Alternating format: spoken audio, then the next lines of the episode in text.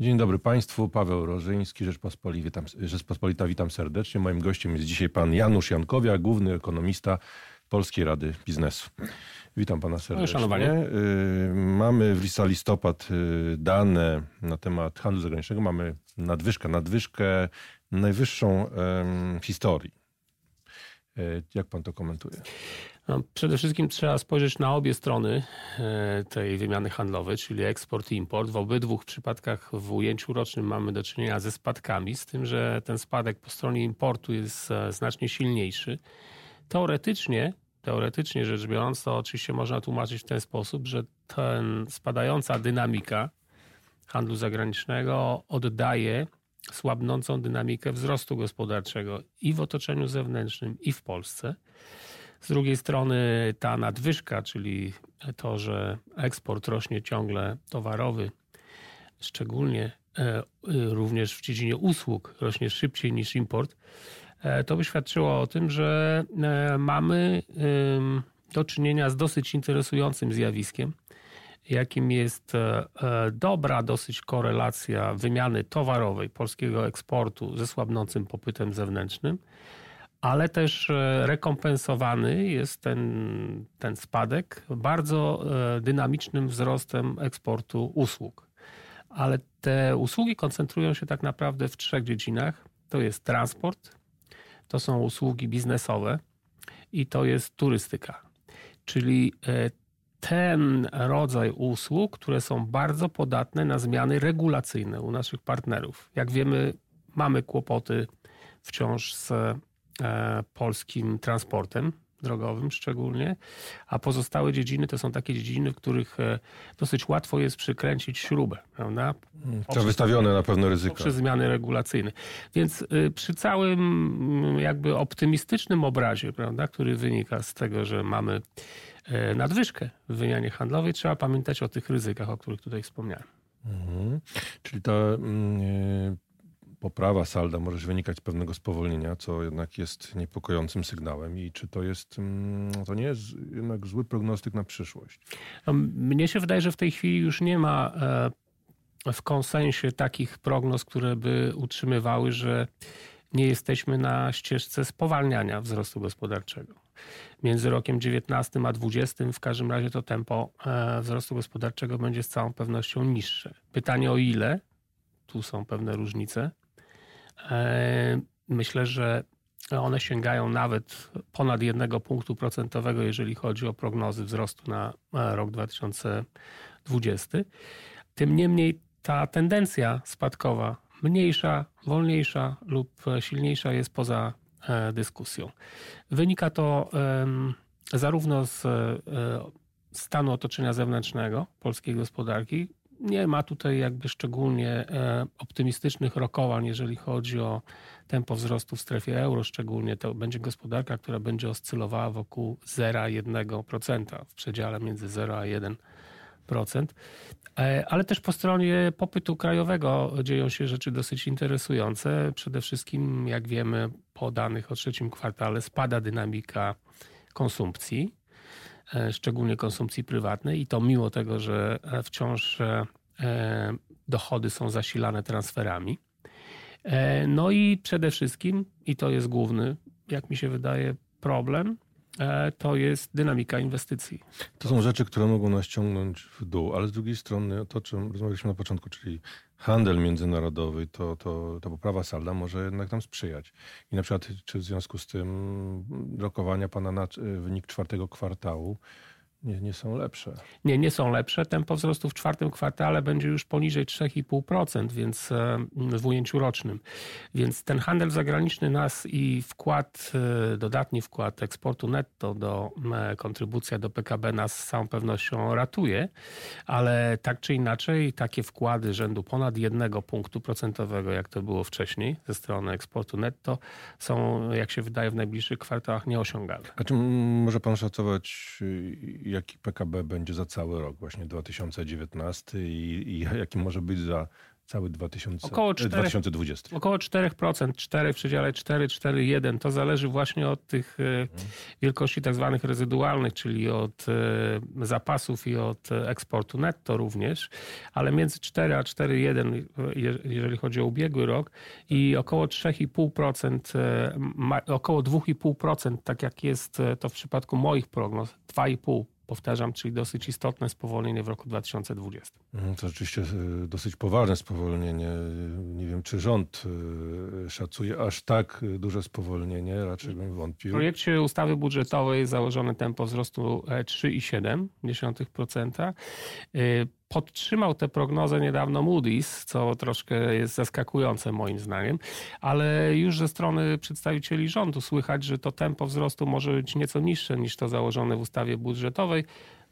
Pocieszające jest to i takie słyszymy komentarze ze strony przedstawicieli rządu również, że inflacja będzie również wyższa niż te 2,5% założone w e, projekcie ustawy budżetowej, co pozytywnie wpłynie na dochody nominalne budżetu. No właśnie, jak pan spodziewa się sytuacji finansów publicznych e, w, w tym roku? W związku właśnie z tym, że mam z jednej strony wyższą inflację, no a z drugiej strony duże spowolnienie, co też odbije na, na budżecie w drugą stronę. Prawda? Trzeba pamiętać o tym, że my e, powinniśmy rozmawiać rzeczywiście, tak jak pan to sugeruje w pytaniu o stanie sektora finansów publicznych, a nie wyłącznie o budżecie państwa, bo o budżecie państwa powiedzieliśmy już dosyć dużo Mamy samorządy w chociażby. projekcie.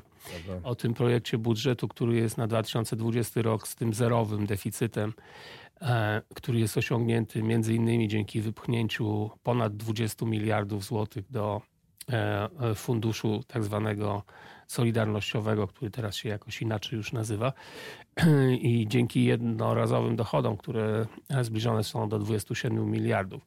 Natomiast jeżeli chodzi o sektor I do osiągnięcia jest ten zrównoważony budżet w takiej sytuacji. Y, Wydaje mi się, że prognoza, jeżeli chodzi o dochody podatkowe, jest bardzo mocno napięta. Więc y, jest tu pewien znak zapytania. Nawet dzięki, mimo tych jednorazowych strzałów. Tak, tak, tak, dlatego że proszę pamiętać, że to, co jest główną częścią dochodów budżetów, to jednak są dochody, i na to powinniśmy zwracać uwagę, są dochody podatkowe, a nie dochody niepodatkowe. Tak jak w przypadku tego roku, na przykład zasilane również oprócz tych jednorazowych, o których mówiłem, zasilane na przykład wpłatą z zysku Narodowego Banku Polskiego rzędu ponad 7 miliardów złotych, która jest osiągnięta głównie dzięki zmianie zasad e, liczenia wyniku finansowego banku. Więc e, cała sytuacja sektora finansów publicznych między rokiem 19 a 20 z całą pewnością się pogorszy. To nie będzie już e, to nie będzie już mm, wynik rzędu 0 po przecinku, prawda, tak jak to było w takim rekordowym roku 2018, to będzie raczej bliżej 2, 2,5 e, procent, jeżeli chodzi o deficyt całego sektora I właśnie, bo mówimy dużo o, o, o, tym budżecie centralnym, nazwijmy to, ale, ale przecież są jeszcze budżety samorządów, które mm, też mają wpływ na cały wynik sektora finansów publicznych, a stamtąd płyną no, niepokojące sygnały. No, znaczy, narzekają samorządowcy, że państwo przerzuca na nich e, dodatkowe obowiązki bardzo kosztowne, kwestie oświatowe, ale równocześnie zabiera im pieniądze, no, chociażby to obniżka PIT-u. Tak? I, To jest stała praktyka, czyli nakładanie nowych zadań e, bez wskazania źródeł finansowania. Sytuacja e, samorządów rzeczywiście, między innymi na skutek rozwiązań, które dotyczą całego systemu podatkowego, całego systemu pitowskiego się pogarsza. E, Mamy niezrekompensowane koszty reformy edukacyjnej. E, To wszystko rzeczywiście sprawia, że w, e, sytuacja w budżetach e, podsektora lokalnego jest dosyć napięta, będzie napięta. Wynikają z tego jakby moim zdaniem dwie główne rzeczy. Pierwsza taka, że widać bardzo dynamiczny wzrost finansowania pozabankowego, jeżeli chodzi o sektor samorządowy. Znaczy inaczej mówiąc, samorządy bardzo intensywnie emitują obligacje które są dosyć pewnym instrumentem w tej chwili i znajdują dosyć dużo nabywców e, wśród e, funduszy, głównie inwestycyjnych, a to dlatego, że ryzyko defaultu, ryzyko niewypłacalności tutaj jest e, praktycznie nieistniejące. Więc po pierwsze samorządy finansują się długiem, finansują te swoje rosnące potrzeby finansowe długiem, a po drugie przy tych założenia, które ja przyjmuję, przynajmniej jeżeli chodzi o prognozy makroekonomiczne, szczególnie dotyczące y, kontrybucji ze strony inwestycji do PKB, e, e, zakładam, że e, te samorządy na inwestycje, budżety samorządowe na inwestycje będą bardzo poważnie ścięte yy, ze strony samorządów. Yy, a to oznacza, że może się zdarzyć, że inaczej niż to było w drugiej połowie 2018 roku, kontrybucja do PKB ze strony samorządów, inwestycji samorządów e, już nie będzie tak jak była rzędu 1,2, 1,4 punkta procentowego. Ona będzie ujemna i może to zepchnąć całą dynamikę inwestycji w roku 2020 poniżej zera. No właśnie, to, to, to, jest, to jest bardzo niepokojące, bo mamy w tej chwili bardzo słabo z inwestycjami stoimy, jeśli chodzi o zwłaszcza firmy prywatne. Proszę pamiętać, że te inwestycje, które dobrze wyglądały w pierwszej połowie ubiegłego roku szczególnie, były głównie napędzane inwestycjami e, publicznymi związanymi z e, wykorzystaniem funduszy unijnych. To się skończyło i oprócz tego ta sytuacja e, pogarszających się dochodów budżetów, o której wspominałem, sprawia, że rzeczywiście z inwestycjami publicznymi będzie słabo. Inwestycje prywatne, czyli te, które są rzeczywiście inwestycjami mm, takimi mówię o prawdziwie prywatnych, czyli nie o inwestycjach, które są robione przez spółki nadzorowane przez e, Skarb Państwa. E, czyli te inwestycje prywatne w takiej fazie cyklu koniunkturalnego, która się charakteryzuje spadkiem koniunktury, byłyby czymś ewenementem. Byłyby no jak... tak, ale, ale, ale czy te cięcia inwestycji, czy one nie spowodują, że na przykład przepadną nam, przepadnie nam część pieniędzy unijnych, które na przykład samorządy mogłyby... Większość tych programów ze starej perspektywy finansowej jest już e, zaprogramowana i wykorzystana, więc w związku z tym tutaj jakiegoś dużego ryzyka strat tych funduszy nie ma.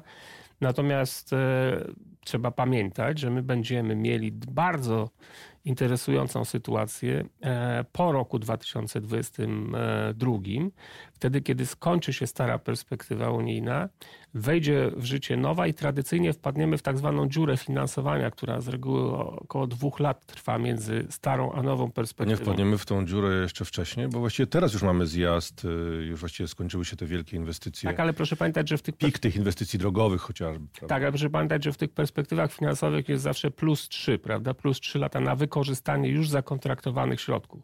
W związku z tym ta e, dziura się nam przesunie, prawda? Ale ona będzie występowała i o tym trzeba pamiętać. Mhm. Proszę, proszę powiedzieć, czy, czy pana, pana zdaniem no jednak nie, nie, te pozytywne sygnały, które płyną w tej chwili z Niemiec czy USA, no, obawiano się tam jednak recesja, tutaj są sygnały z Niemiec o produkcji, ten wskaźnik IFO, e, są dosyć, może nie bardzo optymistyczne, ale przynajmniej umiarkowanie optymistyczne. Ja nie widzę tutaj szczególnie, znaczy, widzę jedną rzecz, widzę, że e, została zatrzymana faza spadkowa, prawda? ale ona się ustabilizowała na bardzo niskich poziomach. Proszę pamiętać, że zarówno tempo wzrostu produkcji przemysłowej w Niemczech, jak i tempo e, dynamika nowych zamówień e, są cały czas ujemne. One są w ujęciu rocznym, a to oznacza, że przemysł naszego największego sąsiada i partnera gospodarczego, szczególnie nie wyszedł jeszcze wciąż z recesji. Czyli zagrożenie nie minęło. Jakie są takie największe w tej chwili ryzyka dla naszej gospodarki, międzynarodoej i krajowej? Znaczy myślę, że to, to, co się stało ostatnio, dowodzi, że to ryzyko geopolityczne jest ciągle jakby obecne, prawda? Ona potrafi wstrząsnąć e, Iran, tak? rękami. tak? Są takie czynniki nie, mhm. dosyć trudne do przewidzenia, ale cały czas istniejące. E, myślę, że troszkę przeszacowany jest ten spokój, jaki zapanował w związku z tą wstępnym porozumieniem, pierwszą fazą porozumienia e, amerykańsko-chińskiego, a to dlatego, że ja zawsze patrzę na to, jak jakoś w ujęciu historycznym, jak to wygląda, prawda? Średnia, nawet to porozumienie, jeżeli zostanie podpisane teraz na dniach, właściwie powinno być podpisane chyba jutro nawet, jeżeli zostanie podpisane, to tak czy inaczej średnia taryfa na importowa na mm, eksport, amerykańska na eksport z Chin będzie teraz wynosiła około 19%, a ona przed fazą kryzysu wynosiła 3%, więc to jest sześciokrotny wzrost e, e, cła importowego. To oznacza, że jeżeli ktoś ma nadzieję, że ta wymiana handlowa wróci do takiej intensywności, jaką miała przed rozpoczęciem kryzysu przed prawie trzema laty e, na linii Stany Zjednoczone-Chiny, e, to jest oczywiście w błędzie. Tak nie będzie. Ta wymiana będzie niższa, a niższa wymiana wolumenu e, handlu światowego oznacza, że oczywiście mniejszy będzie wkład do Chyba, strony. chyba obie strony też czekają na wybory w USA prezydenckiej. Kto wie, co po nich się wydarzy. Mm, No ale mamy też bardzo poważne zagrożenie w postaci wysokich cen prądu chociażby. No i mamy nową propozycję tutaj rządową pana ministra Sasina. E, Rzeczywiście będą rekompensaty stuprocentowe, ale tylko dla osób do pierwszego progu, tak? Z pierwszym progiem. To jest, bym powiedział, bardzo interesująca propozycja, ciekawa. Z punktu widzenia ekonomicznego w ogóle e, trudno to jakby nazwać, określić, prawda? Dlatego, że to jest y, subsydiowanie cen dla pewnej grupy wyborców dla pewnej grupy klientów. E, wyborców. która się pokrywa w Właśnie. dużym stopniu z grupą wyborców Prawa i Sprawiedliwości, ale też z drugiej strony dwie rzeczy są tutaj do podkreślenia. Pierwsza, że te rekompensaty będą rekompensatami odłożonymi, czyli najpierw poniesiemy wszyscy, wszyscy poniosą koszty, odbiorcy indywidualni koszty wzrostu energii, a później dopiero e, w bliżej na razie nieokreślonej formie rząd części z tych e, odbiorców i klientów te em, rosnące koszty zrekompensuje. A druga, że to, druga rzecz, że to oczywiście nie rekompensuje całości wzrostu kosztów związanych z cenami energii, ponieważ są te efekty wtórne również wzrostu cen i te nie będą rekompensowane, one się odbiją w postaci e, wyższej inflacji. Dziękuję panu bardzo za rozmowę. Moim gościem pan Janusz Jankowiak, główny ekonomista Polskiej Rady Biznesu.